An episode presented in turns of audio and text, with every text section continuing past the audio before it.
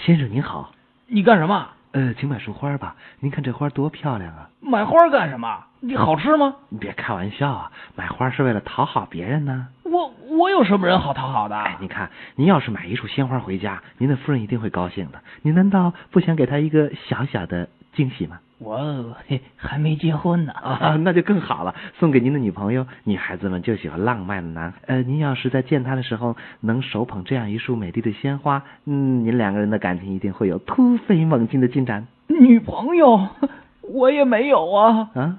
没结婚，也没女朋友，呃对呀、那您就更该买束花了。为什么呢？哎，您看哈，您现在吧，二十出头的年纪，没有结婚，也没女朋友，哎呀，多少男人都在羡慕您现在的生活呀。嗯呃，这难道不值得您来买束花庆祝一下？啊。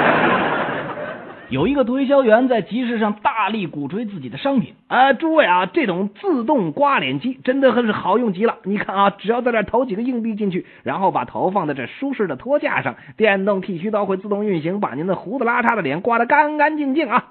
听众中起了一阵骚动，人们相互议论着，不敢相信世上竟然有如此完美的机器。